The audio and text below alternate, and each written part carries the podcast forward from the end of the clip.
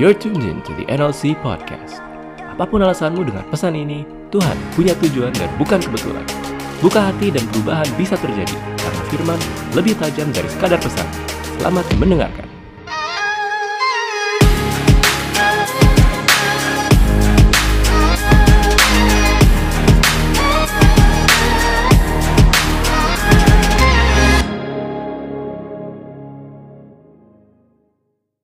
Title hari ini adalah Grace is bigger than my titik titik titik titik. Oke, itu bukan emoticon.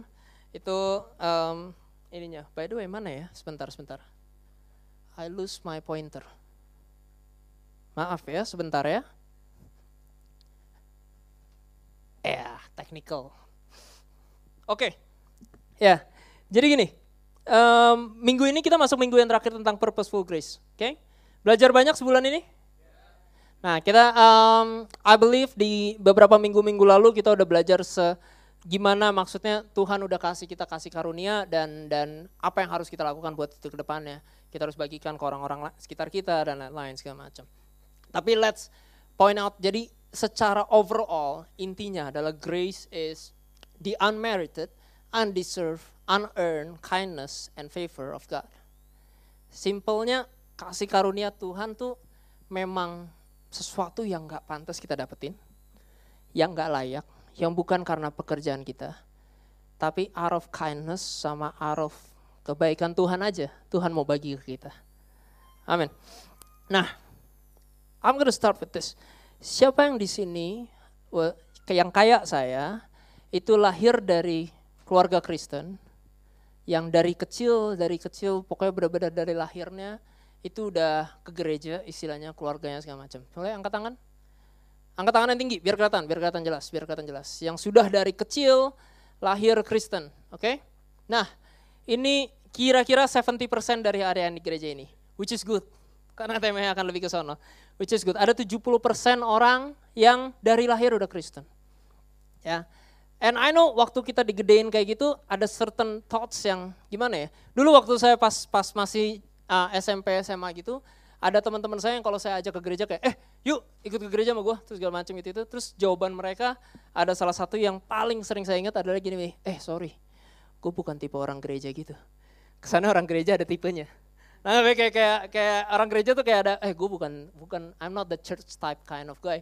Gue kayak nggak ada gere, tipe gereja, tapi habis gue pikir-pikir, maybe it's kinda like me. Jadi yang maksudnya dari dari kecil, yang dari kecil lahir Kristen dan lain-lain segala macam. So that's the only thing you know. Yang yang kayaknya, you know, yang kayak gue salah iya, gue tahu gue dosa iya. I have my mistakes, but it's like a, you know, kayak good bad lah. Jadi nggak separah-parah itu gitu. Kayak kayak kalau di compare sama orang-orang sana, oh yang lebih parah banyak. Yang korupsi ratusan juta dan lain-lain dibandingin sama gue yang dosanya begini, ada ada perbedaan ya ngerti ya. Jadi kayak ada ada that kind of thing yang di mana gue ngerasa kayak dari sejak saya lahir, saya saya udah diajarin orang tua saya benar, keluarga saya keluarga yang cukup gitu loh segala macam dan diajarin dan kayaknya ada certain feeling di mana kayak ya memang saya ada salah-salahnya tapi nggak separah orang-orang di luar sana. Waktu saya siapin sermon ini saya saya keinget saya sambil doa Tuhan pengennya sharing apa dan lain-lain segala macam tapi intinya Tuhan cuma ingetin gampang minggu ini minggu ini yang lo belajar apa aja dan saya ada ya minggu ini kemarin ini dari Senin sampai Jumat saya sempat ke Bali bukan buat jalan-jalan buat kerja jadi saya nggak ke pantai sama sekali, sayang sekali. Cuman ya kayak saya per hari Kamis ini saya sempetin ketemu teman lama saya. Sebut saja namanya Aling, ya sebut saja gitu loh. Namanya disamarkan. Ini, ini teman baik saya, cewek, dia teman saya dari dari umur saya 14 tahun. Jadi kita eh dari umur saya 15 tahun kali ya, 14 tahun. Jadi udah udah 15 tahunan kita temenan gitu loh. Dan she's very close to me. Dia udah kayak udah kayak kayak keluarga yang kayak maksudnya teman baik tapi memang saya bukan tipe orang yang regularly contact dia on day to day basis dan lain-lain. Kita kita bahkan nggak bisa dibilang regular ketemuan. Kita ketemunya yearly basis. Jadi tiap tahun paling ada ketemuan dan lain-lain dan sekali ngobrol kayak catch up segala macam gitu-gitu. And then kemarin hari Kamis ini pas saya di Bali kan dia tinggal di Bali saya ketemuan sama dia saya ngobrol-ngobrol terus dia ajak kayak pacarnya gitulah pacarnya. Terus dia kayak Pokoknya kita somehow lagi duduk, ngobrol bareng-bareng dan lain-lain, nyampe ke satu topik tentang gimana intinya cowok sama cewek tuh intinya cowok tuh semua cowok adalah brengsek. Intinya kayak gitulah. Pada intinya seperti itu. Terus dia kayak bilang ke cowoknya ini yang saya juga baru kenal sama tuh cowok karena kan dia baru kenalin juga. Dia baru kenal terus dia bilang ke cowoknya, "Iya nih si si Daniel juga dulunya ya kayak bandel lah apa segala macam dia cerita kayak gitu." Saya nggak ngomong apa-apa ya pas dia ngomong kayak gitu saya cuma ketawa aja. Tapi dalam hati saya, dan ini secara terus terang dalam hati saya, saya pengen menjelaskan kepada pria itu, iya saya bandel tapi nggak separah yang lu bayangkan gitu loh. Maksudnya kayak kayak somehow ada kayak that kind of feeling dan dan kedua state yang keluar tosnya itu adalah kayak ya yeah, I'm bad but not as bad as you gitu loh. Not as bad as dan ini teman baik saya yang saya kenal hidupnya gitu loh. Yang saya tahu jalan-jalannya apa yang dia salah lakuin dan lain-lain saya tahu dia. Jadi kayak yes I'm bad tapi lu tahu dari yang cerita gue tapi even itu pun I'm not as bad as you cuman itu doang saya nggak ngomong apa-apa ke dia saya nggak keluarin apa-apa, itu cuma masuk di hati saya, dikeluar di kepala saya, that's it, titik, udah. Habis itu kita makan, lanjut ngobrol topik yang lain, bla bla bla, pulang selesai. Sampai pas siapin khotbah baru sadar, oh itu salah. Ternyata itu judging. Ngerti ya? Ternyata, ternyata itu saya sedang menjudge dia. Ternyata saya sedang menaruh dia di bawah saya. Ngerti ya? Saya sedang menaruh posisi dia, saya nggak ngomong loh. Saya nggak ngomong ke dia kayak, eh, gue bandel, tapi nggak separah lu main. Saya nggak ngomong di depan muka dia, tapi itu cuma lewat di hati saya. Yang dulu kita mikirnya kayak, oh kalau pikiran lewat di kepala kita yang nggak bisa dicegah. Tapi saya juga nggak usir. It just stays. Saya nggak bahas lagi, cuma di dalam itu. Dan itu bahaya banget ternyata. Jadi bahwa di bahaya nomor satu dari dari tentang judging adalah satu, it can happen in only in your thoughts. Cuman di kepala kamu doang how you make yourself. Everybody, semua yang di sini saya yakin pasti suka membuat dirinya tampil lebih enak. Iya kan? Maksudnya make yourself feel better pasti ada macam-macam. Ada yang makan membuat saya lebih bahagia, belanja membuat saya lebih bahagia, apa membuat saya lebih bahagia? Salah satunya yang membuat kamu lebih bahagia adalah ketika kamu tahu ada separah-parahnya kamu, ada orang di bawah kamu. You know that kind of thing. Kayak kayak maksudnya, iya, iya, gue salah, tapi lu lebih parah lagi lu lebih parah lagi. Sedikit banyak tanpa sadar kita udah mulai comparing punya standar sendiri. Ngerti ya? As if siapa pun, apa pun yang kamu lakukan, itu tergantung sama saya ngelakuin apa enggak. Artinya kalau saya nggak ngelakuin, tapi kamu ngelakuin, berarti bro lu di bawah gua. Tapi kalau kalau enggak, jadi seakan-akan kita lagi set diri kita adalah saya adalah measuring sticknya Tuhan saya adalah standarnya Tuhan yang ditaruh di dunia. Jadi kalau ada yang ngelakuin di bawah saya, itu lebih parah daripada saya. Seakan-akan seperti itu. And, and banyak banget contohnya yang kayak benar-benar saya mikir, saya juga ngelakuin itu tanpa sadar. Iya saya nggak ngomong. Saya nggak bilang ke orang ya. Saya kayak nggak nutup pintu. Pas dia cerita seneko-nekonya hidup dia, saya nggak pernah pasang muka kaget kayak, ah yang bener lu kayak gitu. Nggak pernah. Biasa aja mukanya, tapi dalam hati ternyata kelewat pikiran itu yang saya simpen kita mulai comparing sins. And I hope ini relevan. Saya berdoa benar-benar supaya apa yang saya sharing itu bisa relevan sama semuanya. Kita kita mulai comparing sins. Mulai kayak mungkin bukan sekarang gini, zamannya sekarang gosip bukan cuma cewek, cowok juga gosip, ya kan? Ya kan, cowok juga juga hobi gosip cerita tentang orang lain. Tapi sometimes kita mulai leeway, kita mulai kasih akses bahwa itu kesannya nggak apa-apa. Eh lu tahu nggak si SS kemarin kayak gini gini gini segala macam Terus kita bilang kayak, eh lu jangan jangan ngomong kayak gitu. Misalkan kita tegur gitu ya, Ken ceritain kayak, nih lu tau gak sih SS kemarin kayak gini-gini. Terus gue bilang, eh lu jangan gosip. Lah dibandingin gue yang gue kan cuma cerita. Ya kan, itu kadang-kadang eh, jawaban hampir semua orang yang kalau ditegur tentang gosip adalah, kan gue cuma ceritain. Fakta lagi. Gosip adalah kalau gue nambahin kebohongan. Misalkan SS udah kemarin kayak gitu, plus begini lagi. Plus dia ngehina orang tuanya di depan orang-orang banyak. Ya misalkan Misalkan contoh aja contoh, bukan dari cerita nyata, contoh aja. Misalkan itu, tapi kan gue gak gosip, itu fakta. Tapi lu udah mulai ngomongin orang. Seakan-akan kita make ourselves feel better kalau eh separah-parahnya gue lebih parah yang ngelakuin. Nangkep ya? Gue cuman ngomongin dia, tapi kan dia yang ngelakuin. Gue cuman, gue gitu-gitu separah-parahnya gue, yang ngelakuin kan dia. Gue cuman ceritain ke orang lain kok ya kan? And then, and then kita mulai compare kayak pornografi sama sama eh gue nonton bokep tapi ada orang sana yang benar-benar pergi hire prostitutes. Yang ada orang yang ke sana yang hidup ke mana-mana, keliling, free sex dan lain-lain segala macam. At least gue masih di rumah. Gak bayar lagi. Jadi kayak, kayak you know, you're making excuses, kita mulai making excuses bahwa ada yang lebih parah daripada kita. Tapi standarnya siapa yang benar? Benar ya? Standar kita atau standar Tuhan? Di di di um, di Yakobus 2 ayat 10 ditulis kayak eh, ini dulu sebenarnya di kalau boleh angkat tangan siapa yang di sini pernah yang melanggar 10 hukum Taurat 10 sepuluhnya angkat tangan yang pernah merasa saya ngelanggar 10 hukum Taurat itu 10 sepuluhnya pernah ada beberapa oke saya pribadi merasa saya belum pernah 10 sepuluhnya mungkin ada beberapa tapi saya pernah salah beberapa. Tapi ini di Yakobus 2 ayat 10 dia bilang kayak gini. For whoever keeps, kelihatan ya? For whoever keeps the whole law but stumbles in one point, he has become guilty of breaking all of it. Kamu tahu di sini ada berapa puluh orang? 30 orang, 40 orang. Tadi mungkin pasti tanya siapa yang pernah melanggar 10 10 mungkin cuma satu dua orang yang angkat tangan. Tapi dia bilang even kamu cuma satu, you are breaking all of it. Kamu lagi kamu lagi ini semuanya. Scary truth yang pertama tadi adalah kayak hati-hati kamu bisa judge orang di dalam kepala kamu. Di dalam pikiran kamu doang dan kamu biarin itu diam aja simpen di dalam hati kamu. Yang kedua, scary truth yang kedua adalah ada kalau mungkin sekarang yang udah biasa ke gereja kan tadi hampir 70% ya, yang udah udah dari di kecil Kristen dan lain-lain, mungkin udah pernah dengar bahwa hey kita harus menjadi berkat buat orang di luar sana dan lain-lain. It's true. I think di these days kita ngelihatnya bahwa yang saya lihat dan mungkin mata saya salah kalau benarkan tapi yang saya lihat adalah we are nice to the people outside. Karena kita tahu tiap minggu firmannya di kayak gitu.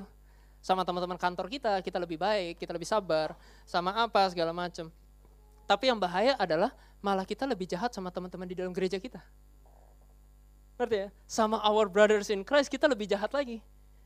Why? Kenapa kita lebih keras kayak gitu? Karena in our imaginations, di dalam kepala kita kayak, hey, gue worshipping sama lu. Yang kamu lihat adalah saya duduk sama-sama sama dia. Yang kamu lihat adalah saya nyembah, dia nyembah angkat tangan bareng-bareng. Jadi kalau lu dengar firman yang sama, kamu dengar khotbah yang sama, eh, kamu dengar, kamu ikut doa, kamu ikut komsel, dengerin semua yang sama, tapi lu masih salah, shame. Iya kan? Kayak you, you get what I mean? Kayak maksudnya ket sama orang gereja kita malah jauh lebih keras.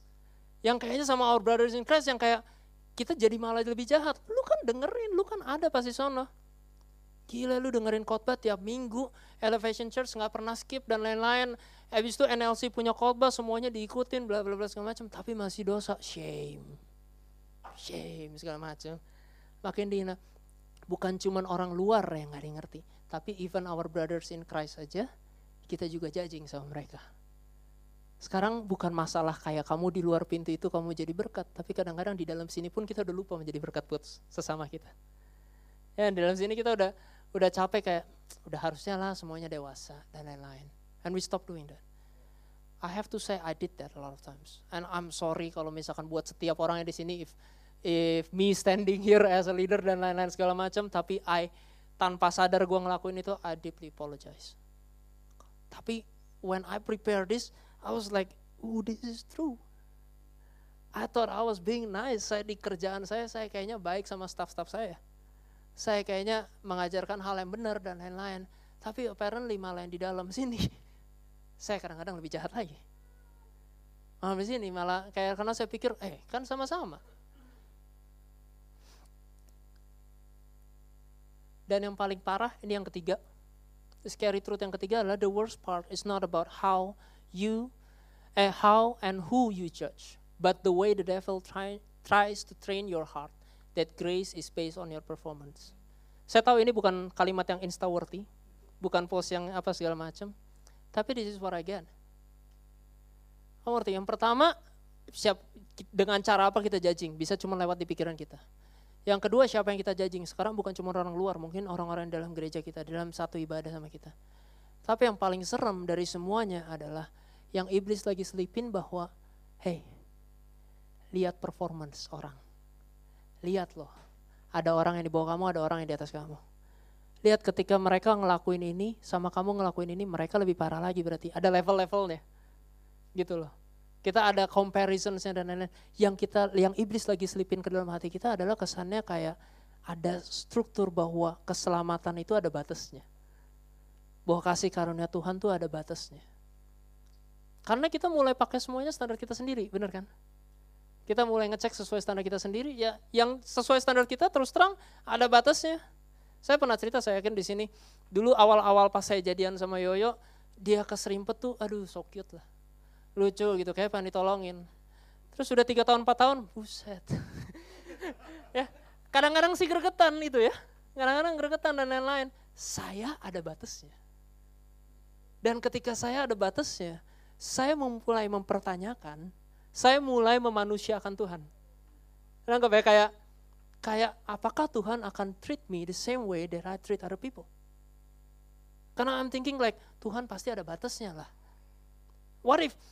Gimana kalau misalkan saya maksudnya gini, siapa yang pernah bikin kayak promise prayer? Promise prayer tahu nggak maksudnya? Jadi kayak misalnya gini, Tuhan saya berjanji kalau kamu ngelakuin ini, saya tidak akan pernah begini lagi. Ada yang pernah? Seperti itu? Jadi yang kayak Tuhan kalau kalau aku dapat nilai bagus hari ini, aku berjanji Tuhan, gue nggak bakal deh belanja shopping. Atau aku berjanji kalau gue dapat deal yang ini, gue janji gue akan diet atau gue akan fitness. Ada yang sudah pernah berdoa berdoa seperti itu? You know, how many times we broke that promise? ya kan? If we can't even, kalau kita bahkan nggak bisa pegang, itu rules yang kita pegang sendiri, rules yang kita buat sendiri ya. Itu rules yang kita buat sendiri itu hukum, itu janji yang kita buat sendiri. Itu aja kita nggak bisa pegang. Gimana kita expect pegang seluruh perintah Tuhan? Dan nggak salah sama sekali. Janji yang kita bikin sendiri aja gagal. Ya kan? What if like kayak kayak lu pasti questions. Satu kali lu lu kecewain gua, oke okay, gue maafin. Dua kali, oke okay lah gue masih coba cari pengertiannya. Tiga kali, uh, gue jauhin. Berarti bukan temen nih, orang nggak ngerti apa segala macam. Kita di manusia punya standar seperti itu, iya kan? Tapi gimana kalau kita sama Tuhan dosa sampai repeated mistakes yang kalau orang bilang kayak oh satu kali mungkin dia nggak sadar dua kali itu udah kebodohan. Tapi kenyataannya kadang-kadang kita bisa ngulang dosa yang sama tujuh ribu kali lebih. I keep count. Tapi kayak kayak kita bisa ngulang dosa yang sama beribu-ribu kali. Gue bukan mencoba lebay, but it's the truth. Ya kan? Kayak gimana kalau kayak gitu? Tuhan sabar nggak? Karena orang yang di depan mata kita sama kita aja tiga kali salah yang sama itu udah nyebelin. Emang Tuhan sedalam apa dan enggak, maksudnya kayak Tuhan punya kapasitas gimana? Nah itu yang iblis lagi coba selipin terus di dalam hati kita bahwa you know what, your performance matter, it's true.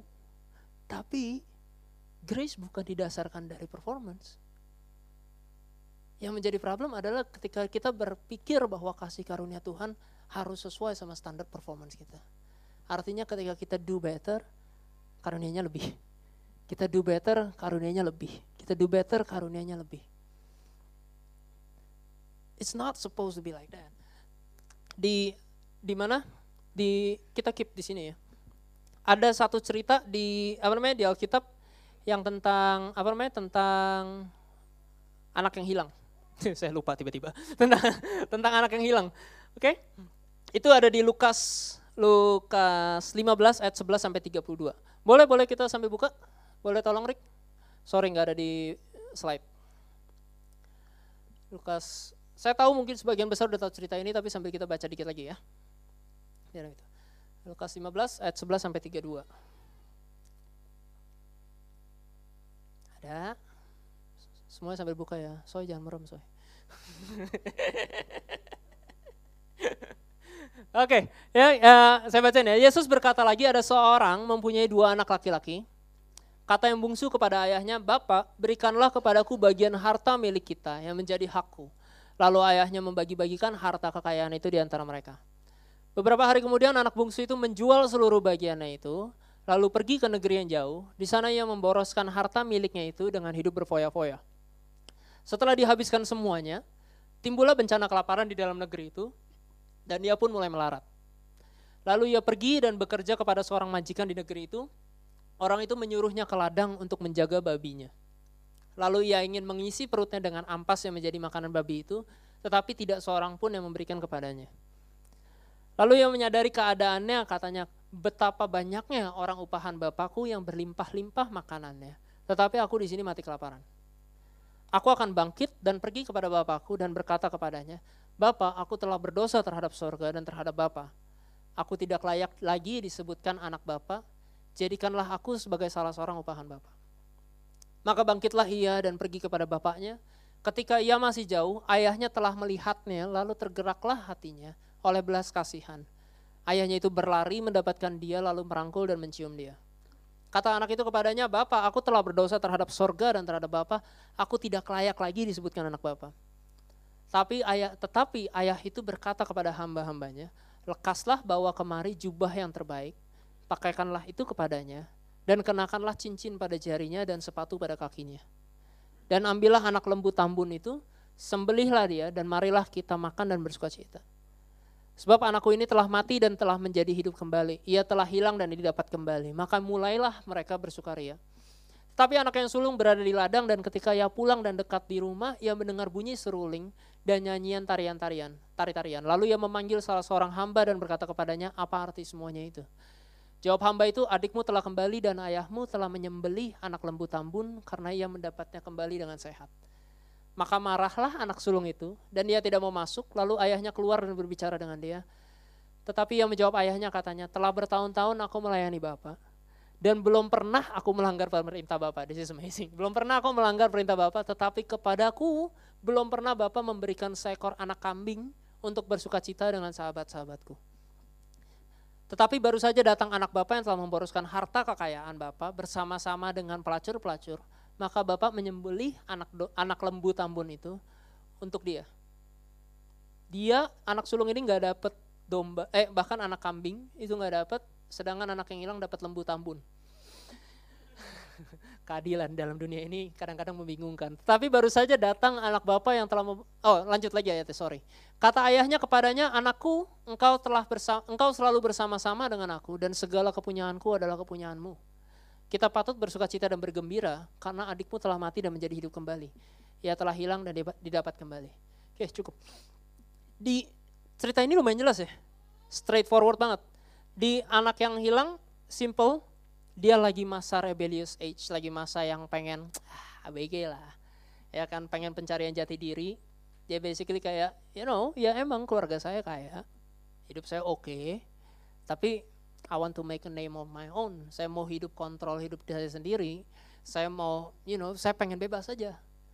So, sini. Jatahnya saya, haknya saya. Saya cuma minta lebih duluan kok. Nggak bermaksud gimana. Di logika anaknya itu nothing wrong. Meskipun secara rules kayaknya ini anak kurang ajar banget. Ya kan, ini anak nggak ada nggak ada peraturan tertulis bahwa kalau dia ngelakuin itu dia akan dihukum mati nggak ada. Tapi bahwa secara moral standar bahwa ya itu dikurang ajar bapaknya belum mati, udah minta hartanya dulu. Gitu lah. Dan dia pergi foya-foya segala macam tidak ditulis bahwa dia berbisnis. Dia memakai uangnya untuk memberikan kepada yang miskin dan lain-lain. Dia tulisannya berfoya-foya. Dia pergi keluar jauh dan lain-lain berfoya-foya. When I heard this story, kadang-kadang yang di kepala saya kayak sejauh-jauhnya kita pergi kita nggak bakal sampai kayak gitulah. You know, masih masih ada comparison sedikit kayak eh tenang aja lah, enggak lah, nggak bakal sampai separah itu. Tapi the truth is anak ini cuma memilih kayak saya pengen bebas saja saya kayaknya pengen bebas, saya pengen kontrol hidup saya sendiri, saya pengen ngelakuin apa aja yang boleh. Sampai akhirnya dia jatuh, dia nggak punya apa-apa, dan sampai akhirnya dia kerja untuk uh, ngejagain babi. FYI di zaman itu babi tetap binatang haram ya, di, di zaman itu. Jadi dia sedang menjaga binatang haram, bahkan dia saking laparnya dia pengen makan ampas babinya, itu aja nggak diizinin sama bosnya gue ngebayangin betapa pelit bosnya. Cuman maksudnya kayak kayak itu aja nggak diizinin untuk sampai kayak gitu. Dan dia mikir, yang tadi kan ada ditulis, dia bilang, dia mikir pelayan-pelayan saya. Ini amazing ya, anak yang lagi hilang ini, dia punya mentality pelayan-pelayan saya di rumah, itu hidup berkelimpahan. Ya kan, tadi dituliskan, hidup berkelimpahan. If I go there and I ask for forgiveness, mungkin aku bisa istilahnya mulai start dari pelayan. Starting pointnya udah bukan anak lagi. Bagi dia kayak gue udah dia udah tahu nggak layak lah gue disebut anak. Nggak layak lah, udah ngabisin apa segala macam dan lain-lain nggak layak sama sekali untuk disebut anak. But then I will go. Mungkin aja kalau dengan rendah hati saya minta maaf, dia bakal dengar dan dia bakal ini. Dan saya bisa diangkat jadi pelayan karena di kepala dia cuma satu, yang penting saya bisa makan. Saya bisa di rumahnya. Bukan soal relationship bapaknya, bukan soal apa, it's just he wants a better living aja pada saat itu. Tapi dari jauh dia sebelum nyampe, dari jauh bapaknya udah lihat, bapaknya lari. Kalian bisa imagine, bapaknya itu bukan wearing pants kayak kita men. Dia pakai jubah, pakai sandal dan lain-lain. And scholars bilang dulu, zaman dulu tuh orang-orang tuh nggak ada yang lari di sana, jalan cepet iya. Tapi di sini di Alkitab ditulis, bapak ini lari, tangkap anaknya, cium, yang obviously kalian udah bisa predik baunya kayak gimana. Karena last, last effort adalah dia bahkan jagain kandang babi. Udah tahu babi hidupnya di mana dan lain-lain, ya itu. Dia cium anaknya, dia peluk anaknya, dia bawa ke rumahnya, bahkan dia bilang dia panggil, eh, terus dia bilang, bapak, ya, anaknya kan bilang saya udah, udah berdosa, udah ke sorga, udah bapak, amin. udah, ke sorga sama bapak, saya udah dosa. Saya udah dosa, gue udah gak layak. Tapi bapaknya bilang kayak, bapaknya malah do the otherwise. Dia malah panggil, panggil semua pelayan, potong lembu tambun, kita adain perayaan, dia kasih cincin. Dia kasih sepatu. Cincin menandakan dia dibawa ada sebuah status, bawa kehormatan. Di dalam catatan bahwa orang itu sedang tampilannya tidak sama sekali terhormat. Tapi bapaknya yang tahu posisi dia, bapaknya yang put kasih cincin, kasih kasih lembu tambun, kasih sepatu. Pegang dia. Lucunya, di bagian kedua, di kakaknya itu, yang ngerasa iri adalah di mana dia bilang kayak gue selama di sini gue udah hidup baik dan lain-lain dia nggak pernah ngadain pesta isn't isn't it amazing bahwa ada seorang kakak yang tadi anaknya bilang bahwa pelayan-pelayannya hidup berkelimpahan tapi kakaknya nggak sadar dia hidup berkelimpahan. Padahal status kakaknya ini di atas pelayan. Tapi ketika seorang anak yang hilang lihat tahu bahwa itu pelayan even level pelayan aja itu diberkati. Karena hidup sama bapaknya deket sama bapaknya. Kakaknya yang hidup samping bapaknya nggak sadar dia diberkatin. Lucunya adalah jangan-jangan kita saat ini mungkin seperti kakaknya, sebagian besar dari kita. Yang kita nggak sadar kalau kita di posisi seperti apa. Dan ketika ada orang, you know, saya nggak pernah mempertanyakan tentang kasih karunia dan lain-lain. Sampai kalau saya ngelihat ada orang yang kayaknya nggak deserve dikasih Tuhan, tiba-tiba diberkatin. Gatel pasti Kayak kenapa, kenapa, kenapa? Saya doa rajin, saya prayer meeting gak pernah miss, saya komsel rajin, dari dulu gak pernah miss. Lah orang ini diberkatinnya pakai gitu kenapa? Karena jangan-jangan ada hal yang kita terikat, kita bukan terikat sama kasih karunia Tuhan, tapi kita terikat sama religion. Kita terikat sama peraturan agama. Kelihatan ya? Ada bedanya religion sama grace. Saya pakai gambaran kokonya ini sebagai religion Grace sebagai bapaknya. Keywordsnya, yang pertama, religion akan berfokus sama apa yang kamu lakukan. Sama do. Apa yang kamu lakukan, apa yang kamu lakukan benar apa salah. Tindakan kamu benar apa salah. Sedangkan grace akan berfokus kepada, hey, yang Tuhan sudah lakukan sudah cukup. It's more than enough. Jadi apa pun yang kamu lakukan, it doesn't matter, tapi karena apa yang Tuhan lakukan sudah selesai semuanya. Apa yang Tuhan sudah selesaikan. Fokusnya ketika anak yang laki-laki tadi, anak-anak kokonya itu, ketika dia di dalam struktur religion, dia akan terfokus kepada apa yang ditampilin di luar. Di luar adalah anak ini berantakan, dia hidup foya-foya, dia panggil pelacur dan lain-lain segala macam, dia habisin uang bapaknya. Tapi si Grace akan melihat kayak lebih ke dalam. Anak ini ditulis di Alkitab dalam bahasa Inggris, dia bilang, he comes in humility dia bukan datang, si anak bungsu itu bukan datang ke bapaknya dengan pride, udah yang penting gue hidup puas. Tapi dia datang dengan humility dan ngerasa bersalah, dengan kehancuran hati dia datang dan Tuhan ngelihat apa yang di dalam hatinya. Foundationsnya, kalau religion itu di dalam rules. Ada peraturan-peraturan yang meskipun tertulis maupun gak tertulis, itu bisa bikin peran buat kita judging sama orang lain. Tapi dalam grace yang lebih penting mana relationshipnya.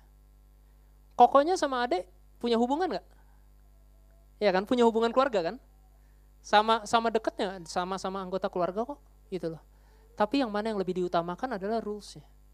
Bahwa adiknya ini melanggar sebuah peraturan.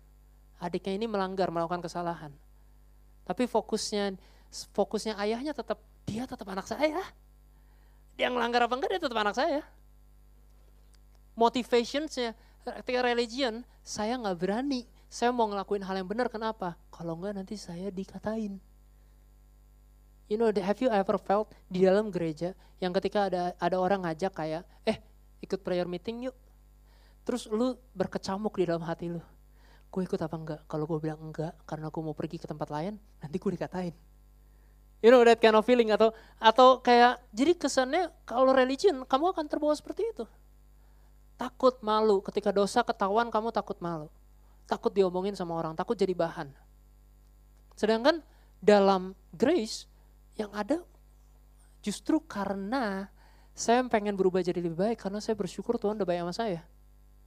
Bukan karena nanti saya dipermalukan dan lain-lain. Orang bisa jadi better setelah pride-nya diinjak-injak, bisa nggak? Bisa. Ya kan, kamu dibilang kayak, ah kamu nggak pernah bisa, abis itu dia kerja lebih keras, buktiin, nih saya bisa. Tapi yang mana yang lebih bagus, ketika kamu hidup dalam grace, motivasi kamu justru karena bersyukur. Saya bukan bilang, saya lagi cerita kayak gini bukan bilang tentang tentang grace yang ini artinya kamu bebas ngapain aja. Well, the truth is memang sama kamu bebas ngapain aja. Tapi pertanyaannya adalah dari situ kamu mau forwardnya ke mana? Kamu mau majunya ke mana? Feelingnya seperti apa? Religion itu fear and frustration. Artinya apa? Buat saya pribadi, ketika saya hidup dalam religion, yang paling saya takut dengan adanya ini adalah takut salah. Dan ketika saya takut salah, saya takut dosa. Ada satu dosa yang saya takutin. Lucu ya, takut sama dosa. Saya takutin satu dosa ini. Karena itu udah jadi addictions dan masalah masalah terberat dalam hidup saya. Saya ngelakuin lagi. Setelah saya ngelakuin lagi, saya gagal. Saya udah motivasi diri saya. Oke, saya nggak boleh. Terus saya gagal. Yang berikutnya adalah frustrated. Jatuh lagi, jatuh lagi, berusaha bangun, jatuh lagi, jatuh, jatuh, jatuh lagi. Jadi stres sendiri. Sedangkan Grace lagi bilang justru di dalam situ kamu udah bebas duluan. Sebelum kamu berusaha dan lain-lain, dia udah bilang, sama Tuhan kamu bebas. Dan hasilnya, outcome-nya kalau kita by religion, ketika kita berhasil kayaknya menang dari tadi, dari isu-isu masalah, dari apa yang kita khawatirin, yang ada adalah perasaan bangga. Eh, gara-gara saya bekerja keras, saya sembuh dari addiction saya nonton pornografi, gara-gara saya workout rajin dan lain-lain segala macam, saya hindari semuanya. Eh, lihat saya melakukan segala cara sampai saya sembuh, tapi jadinya pride. Dan ketika kamu gak berhasil, jadinya guilt. Yang diserang tiap hari bahwa lihat nih, lu makin jauh, makin jauh, makin jauh, makin jauh. Sedangkan dalam grace, yang ada justru karena I am love, I want to love others. Karena saya udah sembuh, saya mau bagiin itu ke yang lainnya. Saya boleh undang pemain musiknya maju? Pemain musiknya maju? Oh, this is quite fast. Oke. Okay. Ya. Di dalam Gak apa-apa, musician saya dulu. Musician dulu aja, it's okay. Maaf ya, yang sudah berdiri. Oke. Di, di, apa namanya? Di kisah ini, saya belajar satu, bahwa kadang-kadang kita tuh suka salah fokusnya aja masalahnya. Gak jauh-jauh kok. Kita salah ngelihat, kita salah ngelihat mana yang hati kita mesti fokusin. Religion sebuah agama itu kadang-kadang banyak orang desain itu sebagai kayak peraturan. Lebih gampang gimana? Lebih gampang mengatur orang dengan peraturan dan hukuman daripada dikasih kebebasan dan berharap mereka bertumbuh.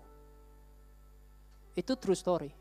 Saya kalau bilang ke staff saya yang saya pegang dan saya bilang kayak, hey, kalau kamu nggak kerja benar, kalau kamu masih telat-telat lagi, dalam dua minggu kamu masih telat-telat lagi, saya akan pecat kamu. Percaya sama saya, dua minggu dia nggak telat sama sekali.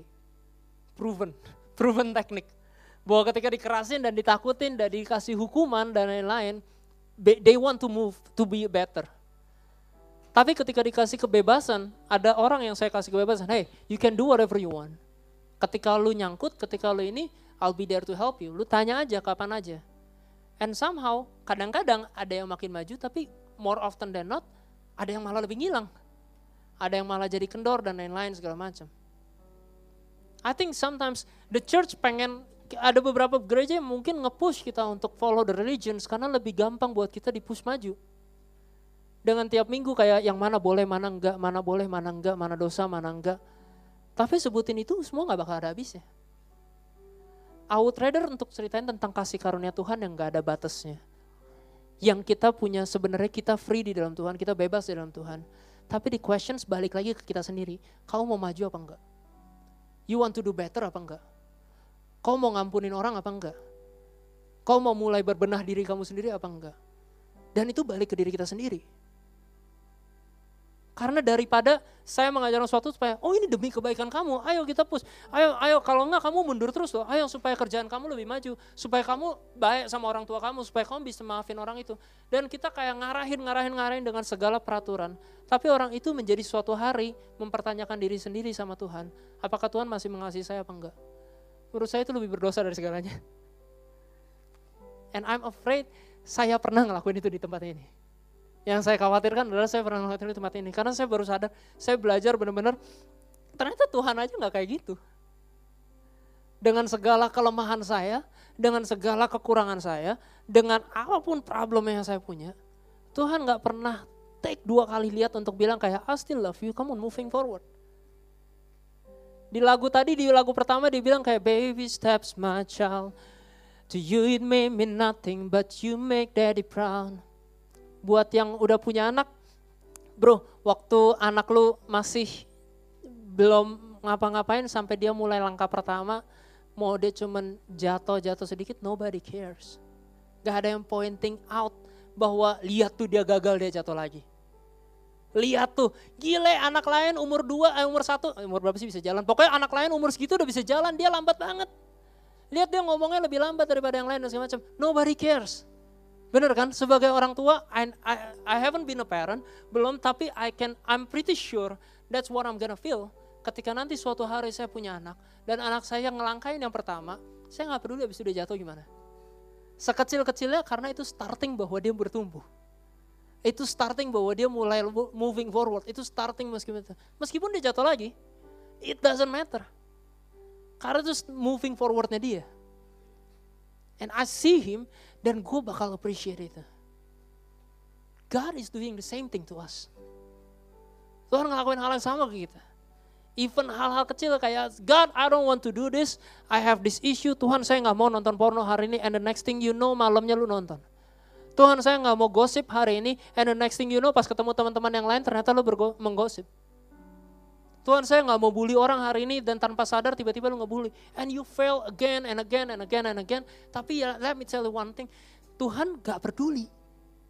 Yang Tuhan peduli dia cuma kasih persu kamu kejar terus bahwa you can be better. I know you are trying hard, I know itu susah, tapi here I am. Sama-sama saya. And you gonna move forward dan kamu bisa menangin itu semua. When when I was preparing this, this is fun. Um, saya saya tadi sempat mention yang teman saya itu, yang sebut saja namanya Aling. Hari Selasa, jadi kemarin selama di Bali saya Senin sampai Jumat. Hari Selasa saya ketemu sama dia, saya ketemu sama dia Selasa sama Kamis. And then hari Selasa saya sempat ngobrol sama dia juga. Kita ngobrol cerita-cerita, dia catch up sama saya karena kan kita ketemunya tahunan. And then dia cerita dia udah begini, dia begini, begini, begini, begini. Pokoknya ceritain masalah-masalah dia dan kesalahan-kesalahan yang dia buat dan lain-lain. Gak satu kali pun yang tadi saya cerita, saya nggak sekalipun terlihat kaget, saya nggak terlihat apa, karena bagi saya, oh I don't have the right to judge, dan saya masih dengerin aja. Saya masih dengerin, pokoknya somehow, usut punya usut, nggak tahu gimana, jadinya saya cerita juga. Saya ceritain bahwa saya punya addiction, saya punya masalah yang saya lagi hadapin, saya punya sebuah isu yang saya lagi hadapin ke dia. Lucunya adalah gini, teman saya ini Katolik. Katolik yang benci sama Kristen. Yang benci, benci, benci, benci, literally benci. Dia dia menurut dia banyak ah Kristen munafik, bla bla bla segala macam. Tapi dia tahu saya Kristen, dia udah teman sama saya 15 tahun. Dia tahu saya ke gereja dan dia tahu kadang-kadang saya berkhotbah dan lain-lain segala macam. Dan orang ini ketika saya ceritain masalah saya, dibalik dia nggak satu kali pun ngejat saya sama sekali. Dia nggak satu kali pun ngelayan muka, dia cuma bilang kayak, This is the first time kita temenan dan gue baru denger masa lalu. 15 years lu dengerin masalah gue, tapi 15 tahun baru sekarang gue dengerin masa lalu. Dan gue baru tahu lu facing this kind of situations dan lain-lain semacam. Dan dia cuma kasih motivations. Ada satu ada satu statement yang dia bilang pada saat saya dengar itu saya nggak sadar. Tapi pada saat saya prepare, I thank God Tuhan buka sesuatu yang baru. Saya pas bilang ke dia, you know what, I hate this. I hate this problem. Saya benci masalah ini karena saya merasa kalau saya lewatin masalah ini, saya bisa moving forward jauh. Saya merasa kalau saya bisa lewatin kelemahan saya yang ini, saya bisa jadi a far better person. saya bisa berkatin orang lebih. Sounds good ya? Saya bisa berkatin orang lebih banyak dan lain-lain. Saya benci banget sama isu ini karena bagi saya yang gak ganggu saya cuma ini doang kok. Tapi dia bilang satu, dia cuma bilang, without anything dia cuma bilang kayak gini, you know what, don't hate. Karena ketika kamu benci sama itu, you spend a lot of energy sama itu. That's it. Dan itu bukan sesuatu kalimat yang biblical dan lain-lain.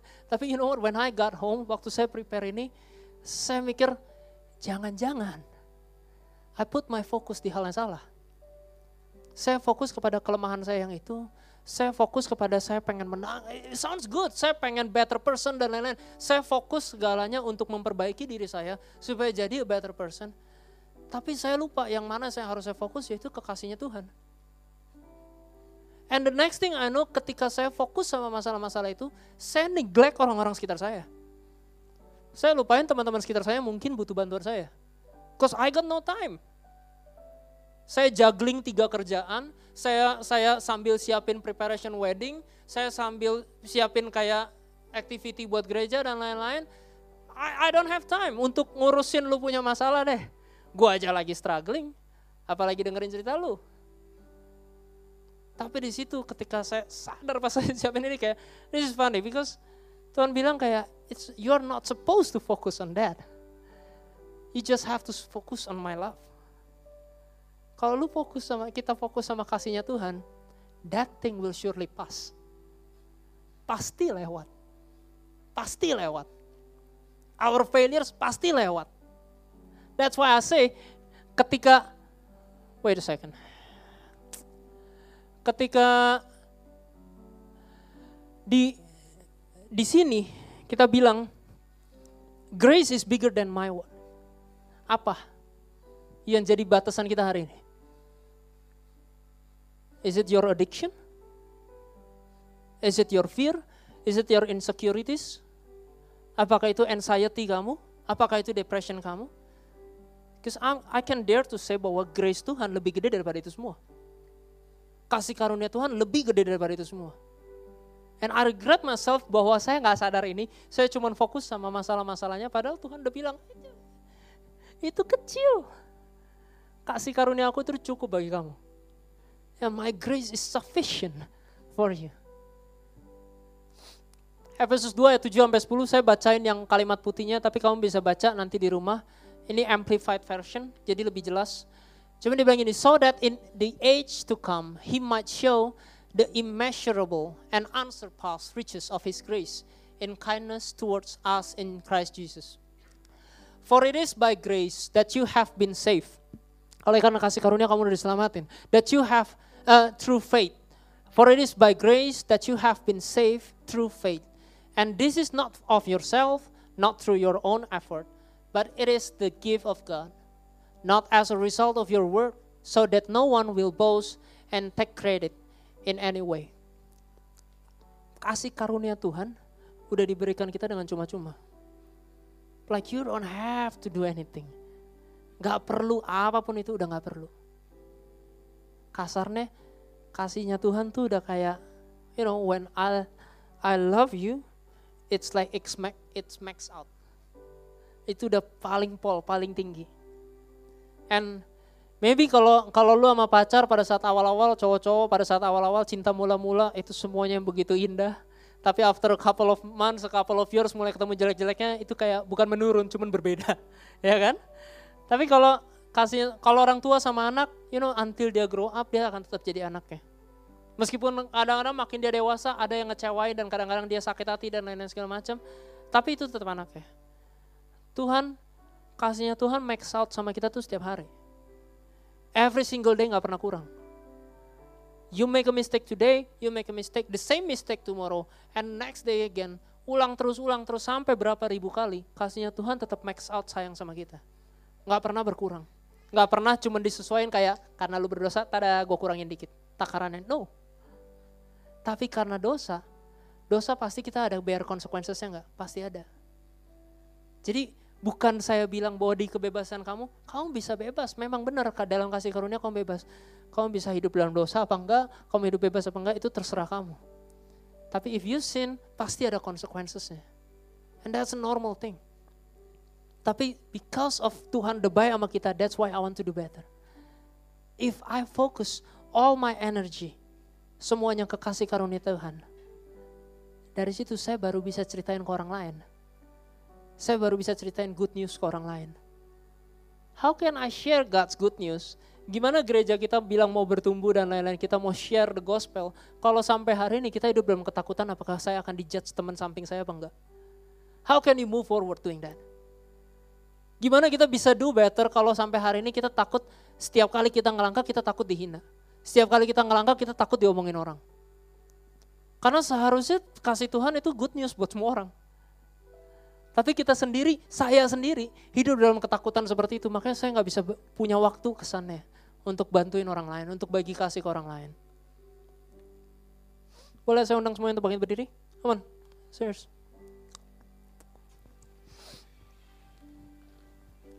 Belajar sesuatu semuanya hari ini? I hope it bless you as it bless me. Nggak apa-apa, bentar. Bentar. I have this prayer.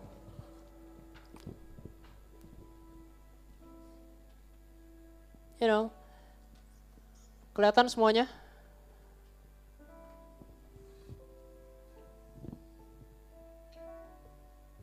Salah. Saya punya sebuah ilustrasi simple. Dia bilang gini,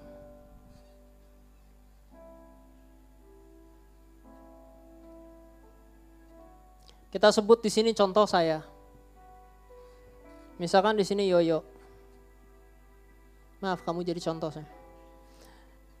Ini you semuanya. Oke? Okay? Mungkin buat saya, buat saya parameter saya sendiri. Saya orang yang menurut saya secara daily basis, saya orang yang sangat-sangat berdosa. Meskipun saya berdiri di sini hari ini. Tapi secara daily basis saya merasa dosa saya jauh lebih besar daripada yang lain. Kita anggap dosa, dosa, dosa, dosa, dosa, dosa. Ini penuhnya kayak gini. Dosa, dosa. Ya ada baik-baiknya dikit, baik, baik dikit. Tapi sisanya banyakkan dosanya. Dan mungkin Yoyo yang yang lebih sabar, dia dibesarkan dengan keluarga yang baik juga. Mungkin dosanya nggak sebanyak saya. Lebih banyak baiknya, baiknya, baiknya, baiknya. Adalah dosa dikit dosa ada biar biar lebih manusiawi jadi ada dosanya dikit ada dosa dikit tapi lebih banyak bayarnya gitu dan you kita anggap sama lah ya kita anggap ada dosa ada dosa ada dosa ada dosa tapi ada baiknya juga ada baiknya juga oke okay? tiga ini kadang-kadang kita suka pakai parameter yang tadi pertama saya cerita parameternya kita di diri kita sendiri. Orang lain ngelakuin apa, kita pakai comparison sama diri kita sendiri. Yang ini dia ngelakuin lebih bawah saya, yang ini dia ngelakuin lebih hebat daripada saya. Kita posisiin diri kita sibuk sama ngeliatin dosa sama kebenaran kebaikan orang itu. Yang kita fokus di sini. Sedangkan ada Tuhan di sini yang full righteous, full baik kita mau sibuk ngapusin ini, gak bakal bisa. Kita udah belajar tadi, ngelanggar satu firman Tuhan, eh, satu hukum Taurat aja udah kayak ngelanggar semuanya, value-nya. Gak bakal bisa habis. Makanya Tuhan di kayu salib, dia ambil ini. Dia take semua dosanya, semua dosa manusia, supaya jadi kayak gini. Supaya semua dari kita itu bersih di hadapan Tuhan. Di hadapan Allah Bapa, semua dari kita itu bersih. Just clean as a white paper. Karena dia tanggung semua dosanya ini ke sini. What next? Di Abraham di di, uh, di Roma ditulis dia bilang cuman kayak gini, "Hey, Abraham dibilang kayak karena dia percaya." That's the only word karena dia percaya, dia accounted as righteousness. Dia diperhitungkan sebagai orang yang benar. Pertanyaan saya hari ini, ketika saya percaya sama Tuhan, di balik semua dosa-dosanya saya, yang saya aware dan mungkin ada orang teman-teman saya sekitar saya yang tahu saya lebih parahnya kayak gimana, tapi hey, ketika Tuhan udah take dosanya saya dan mati di kayu salib, dan saya memilih percaya sama Tuhan, hari ini saya di posisi ini. Dan Yoyo pilih percaya sama Tuhan, hari ini Yoyo di posisi ini. Pertanyaannya kamu mau kayak gimana? Will you focus on your sins lagi? Yang tadinya sudah dihapus, yang udah bersih, yang udah gak ada bekasnya? Or will you choose untuk hidup sama Tuhan di sini? Karena Tuhan udah selesaiin semuanya. Udah di take over sama dia. Udah gak ada lagi apa-apa. Now how will you choose to move forward? Hari pertanyaannya ada di tangan kamu sendiri. And if you are the same with me, and you want to declare, I want you to sing this song again together. Love yang lagu terakhir tadi, saya suka banget. Pas saya lagi cari-cari lagu, saya saya mikir kayak pas saya dengar lagu itu, di so simple. It is so simple, cuma bilang Tuhan bilang kayak, hey, I notice you. Saya tahu pertanyaan kamu, saya tahu kekhawatiran kamu, I know kamu bingung saya ada di mana. Saya tahu kamu punya worry dan lain-lain segala macam because beberapa bulan terakhir itu yang saya rasain. Tapi dia bilang, I am here for you. Saya dekat sama kamu. And di, di Reva dia bilang kayak, I promise I won't let you go, I won't let go. Gak bakal pernah saya let go. And I promise you. Dan di first duanya di, di Armante kita respons dan kita bilang kayak, iya ke mana aja gue ngeliatnya. Ke mana aja saya ngeliat Tuhan, saya cari-cari Tuhan, saya cari supaya saya dibebaskan, saya cari supaya ada miracles terjadi dalam kehidupan saya, padahal Tuhan gak jauh dari itu. Tuhan gak pernah jauh dari kita. Kasih karunia Tuhan gak pernah jauh dari kita. Jadi saya mau lepasin semua religion saya. Saya mau lepasin semua peraturan yang ngikat saya, yang bikin saya takut ke gereja, yang bikin takut saya salah, dan lain-lain. Saya mau lepasin itu semua, karena seharusnya saya hidup dalam kasih karunia Tuhan. Dan saya pengen dikasih kayak anak kecil. Yang gak peduli kalau saya salah apa enggak, Tuhan tetap sayang sama saya karena posisi saya di situ. And I want to love like that.